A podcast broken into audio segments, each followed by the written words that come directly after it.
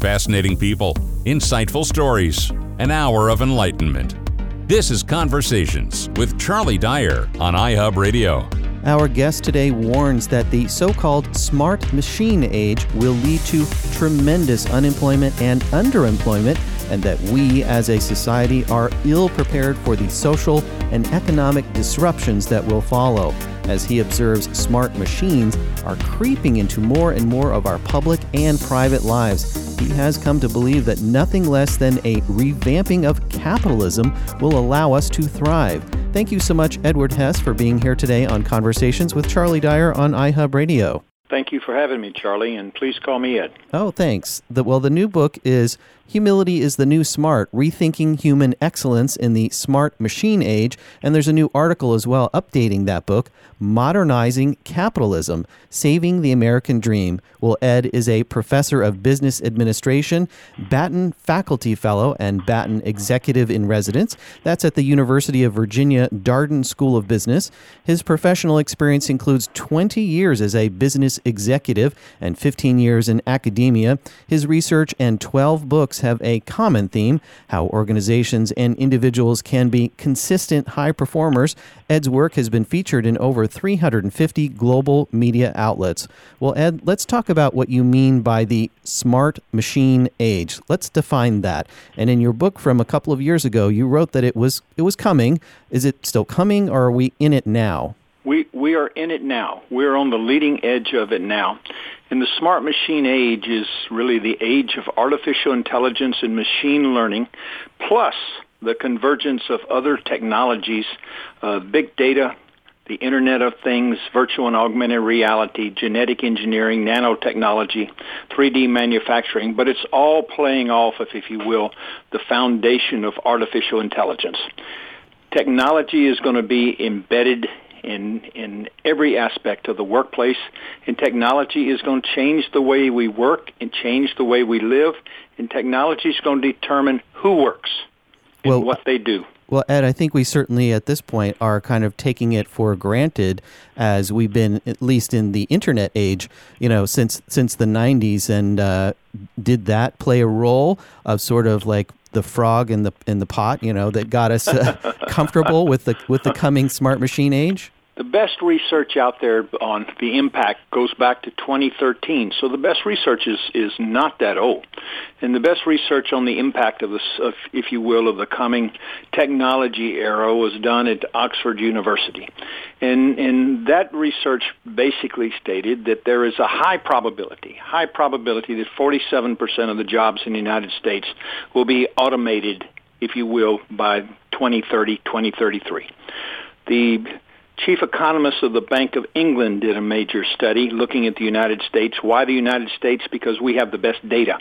And basically said that he predicted 80 million U.S. jobs would be basically automated or lost to uh, displaced, if that's the, the word that some people are using, but it's basically automated. 80 million jobs will be automated.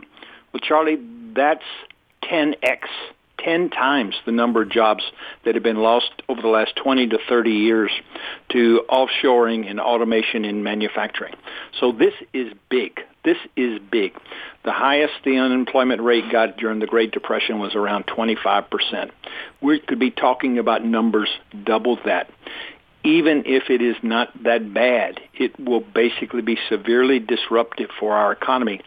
I believe the coming smart machine age is going to be more disruptive the Industrial Revolution was for our ancestors because the smart machine age is going to continue to advance. Artificial intelligence will continue to advance. And so when people say, not, don't worry, in the Industrial Revolution we created more jobs for people, everything worked out well, it will work out well again. Well, well this time I think is going to be different because technology is going to continue to advance and the issue is will technology create new jobs that technology itself cannot do? And will technology create enough new jobs that the people losing their jobs can be retrained to do? Those are the big issues facing our society. And we are the only major capitalist country really that is not preparing for what is coming. Ed, let's talk about. I, am guessing you're talking about the the technology tsunami that you write about in your new article, uh, Modernizing Capitalism, that all these things are just going to overwhelm us. So let's talk about how much more disruptive you think this is than the Industrial Revolution was. I mean, is it so much worse? The loss of jobs could be significantly worse. The other aspect of it is is going to be the technology such as genetic engineering and nanotechnology is going to have within probably 10 years be able to be embedded in our body. Uh, you you will maybe have the option within 10 years to have a neural net placed on top of your skull and your brain will communicate with computers by itself, all right, without you talking, without you typing. Genetic engineering means that people are going to be able to have operations, all right, to change their genes to create possibly superhumans. Same thing with nanotechnology. If you can afford it, the technology is going to go into your body, and the technology will kill the bad germs in the way early, and will basically fertilize the good germs and have them grow. And so, what's what's coming is almost we're almost the, the age of an evolutionary period in what I call techno Homo sapiens technology embedded into humans. And what that's going to mean is is the potential of having a, a group of people who can afford it being superhumans and the rest of us being ordinary human, humans or our normal, usual humans. And that's going to create a bifurcation, could create a bifurcation in our society if it is not managed, if it is not, if you will, quote, controlled in some way. So this is bigger because of all the different types of technology that are that's so transformative. Virtual and augmented reality. You can be really anywhere in the world by by just sitting in your chair in your living room or at your desk. I mean, with with with what's coming in with virtual and augmented reality. So yeah, I think this is going to be different. This is this is more than the steam engine. Uh, one of the best and brightest computer scientists at Stanford University has basically said artificial intelligence will be just will be even more powerful or more change disruptive than electricity was. It is quote the modern electricity. It is going to be wired into everything, and and which means that there's the potential for abuses of hacking us emotionally, hacking what we think, and we're already seeing some of that that has, has occurred. So, yeah, I think this is big. I think this is real big. And the challenge for us as a country is how do we adapt to this and, and how do we basically deal with this in light of the fact that it's going to have the possibility of exacerbating the income and wealth inequality, which is already at the highest levels in our country since the Gilded Age. And what is the likely future of our work, though? Is is it more of what some have been writing about? What's been happening in the in the disruptive gig economy from Uber, Airbnb, and other similar companies? You know, creating what they're calling a, a growing servant class some people will find jobs and be able to find work as giggers.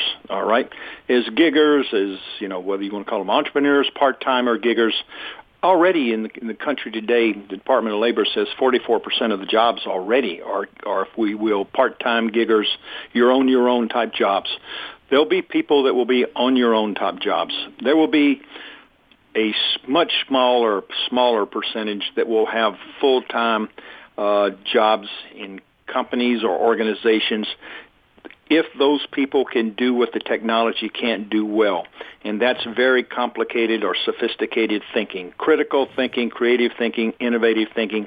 And then there will be a whole group of service type jobs which historically have not paid well in our society, unfortunately, but service type jobs that require emotional engagement with other human beings, all right? Social workers, psychologists, counselors, uh, physical therapists, hairdressers, etc the vast, for the first time in our country, what we may end up with, and it's highly likely, Charlie, is we will have a group of people that will that will not work, will not find work, and will not have the means, if you will, or the skills that are needed, and um, and because you only need so many social workers, you only need so many hairdressers, you only need uh, so many people in the service classes, and so the reality of it is is that the future of work will be for most people giggers. For some people, full-time work, so long as they continually learn, because the predictions are that every 10 years, those people will have a completely new career. That what they're doing will be basically taken over by technology, even even the hard stuff. And then, unfortunately, we we could have a meaningful number of our fellow citizens that don't work. And I've certainly read that it's not just the uh, the blue collar classes, but even lawyers themselves and other white collar uh, jobs will be automated out of existence as well. That's correct. It's going to hit. It's going to hit the professions and the white collar workers. Uh, architects, lawyers, certain uh, certain types of doctors are going to be um, impacted. Uh, certain types of professors are going to be impacted, if you will. Yes, it's going to hit the white collar. Uh, CPAs, uh, CPAs have the highest probability of having their jobs automated, as an example. And uh, so, yes, it's it's going to hit the white collar workers and the professions, and and that is also new because the professions historically have been ins- insulated, if you will, uh, and and and that that also I believe is is going to have an, an impact because you know th- those people those people should be if you will, much more aggressively out there today, trying to create, if you will, a, a movement uh, talking about this and how we prepare for this, and um, you know, uh, because they've they've got right now the, many of many of them, some of them, the the income level to make uh, political contributions to basically to bring people together to talk about what's the future of capitalism, the future of work, the future of our democracy, and all of this comes down to the future of the American dream. Will we continue to be the land of opportunity? And the reality is today, the American dream is already a myth for many, many of our people, what? and it's going to be more of a myth for more and more people. Coming up, the conversation continues with Edward Hess discussing his book, Humility is the New Smart Rethinking Human Excellence in the Smart Machine Age. And later, Marc Lesser joins the conversation to talk about his new book, Seven Practices of a Mindful Leader Lessons from Google and a Zen Monastery Kitchen. Thank you for listening, and please like iHub Radio on Facebook. I'm Charlie Dyer. Fascinating people, insightful stories, an hour of enlightenment. This is Conversations with Charlie Dyer on iHub Radio.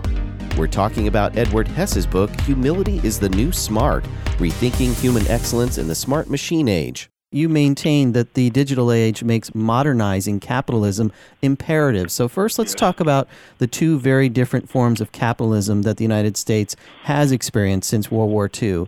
And what philosophy would you support as a third type of capitalism? How should we modernize capitalism? Okay. Since World War II, we've had two types of capitalism the era of shared prosperity and the era of unshared prosperity. The era of shared prosperity went from basically, let's just say, 1947 to the early 70s. During that time, corporations publicly stated and lived this way. They said we have a duty to, yes, our shareholders, but also our workers and our communities. CEO pay to worker ratio was 20 to 30 to 1. Also back in that time, we had much higher tax rates on higher income earners tax rates at one time was as high as 90%. They came down into the 70%, and then they were down into the uh, toward the end of the time period in the 50%. We had antitrust enforcement, which basically busted up, if you will, non-competitive types of industries. Workers had retirement benefits, health care benefits, all right, and if you will, we had a time where people could live the American dream. Back during those times, if you were born into a uh, middle class family, you had a 90% chance, 90% chance of earning more money than your parents. Today, if you're born into a middle class family, you have only a 50% chance. If you are born into poverty in the United States today as a child, you have less than a 5% chance of getting out of poverty. Now, the era of unshared prosperity made big changes. That's because a small group of people got very concerned that, that, that if big business did things for the community and did things for workers, that maybe they were tending to become socialist and may go communistic. So therefore, all right, business should only focus on making money for shareholders.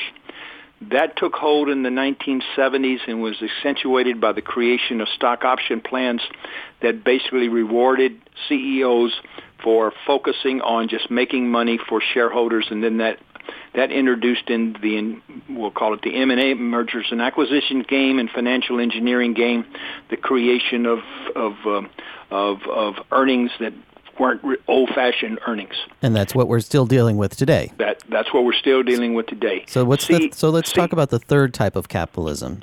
The third the third type of capitalism, quite frankly, goes goes back and incorporates some of the first type, the era of shared of shared prosperity. We we need to go back to where business has a duty to workers and society. We need to basically go back to having higher tax rates on the top 10% and the top 1%. We have to go back with basically I'll call it fair pay and benefits and for for workers. We have to look and build some strong safety nets.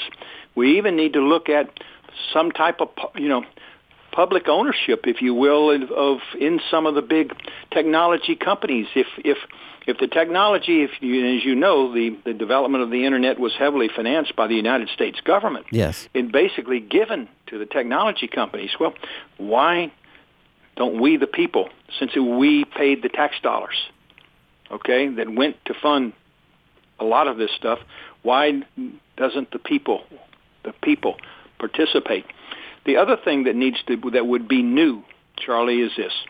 And some of these ideas come from what's being done in other capitalist countries, successful capitalist countries. Maybe companies need to have a legal fiduciary duty to employees and communities.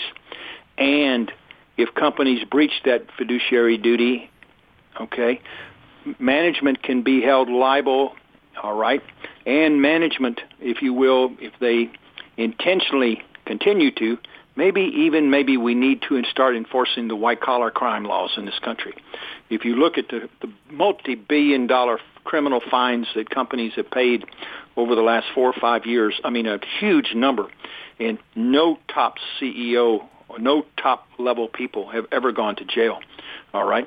We need to basically start holding business accountable. It's just not greed it's just not making money and getting stock options.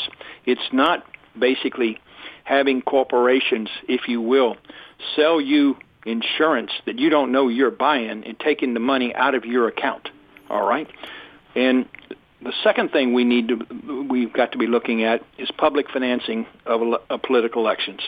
We've got to demonetize politics. We've got to basically go back to an era of politics of having statesmen and stateswomen, people that basically are there, and and we've got to cut out the the revolving door of politicians becoming lobbyists, politicians becoming multi-million dollar lobbyists. You know, none of that is basically uh, doing anything positive for our our society. So we we also need to look at, if you will, portability of labor benefits, et cetera, and and you know it's it's it's crazy for part-time workers at companies to basically get a part-time job. You have to sign a covenant not to compete, so that you can't go get a job at a competitor that pays more.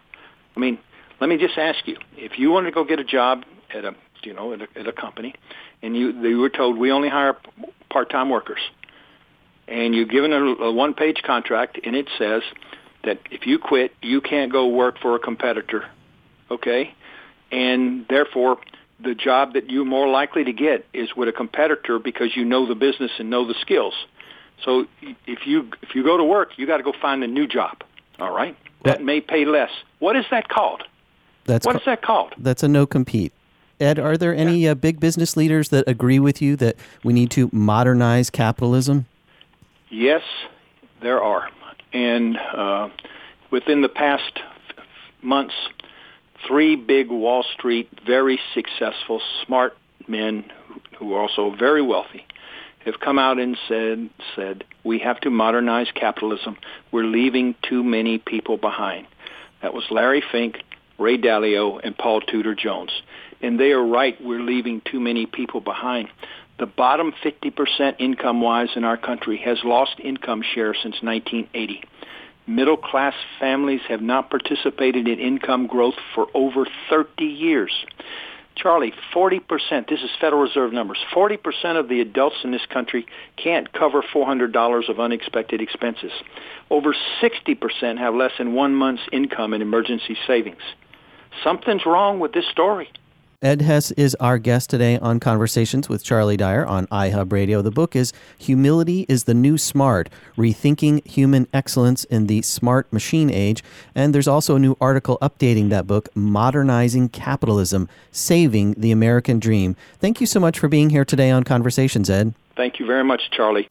Coming up, Marc Lesser joins the conversation to talk about his new book, Seven Practices of a Mindful Leader Lessons from Google and a Zen Monastery Kitchen. Let me know what you think of conversations. Write me an email to charlie.dyer at ihubradio.com. Be sure to like iHub Radio on Facebook and tell all your friends about the digital difference in the Coachella Valley. I'm Charlie Dyer. Thank you for listening.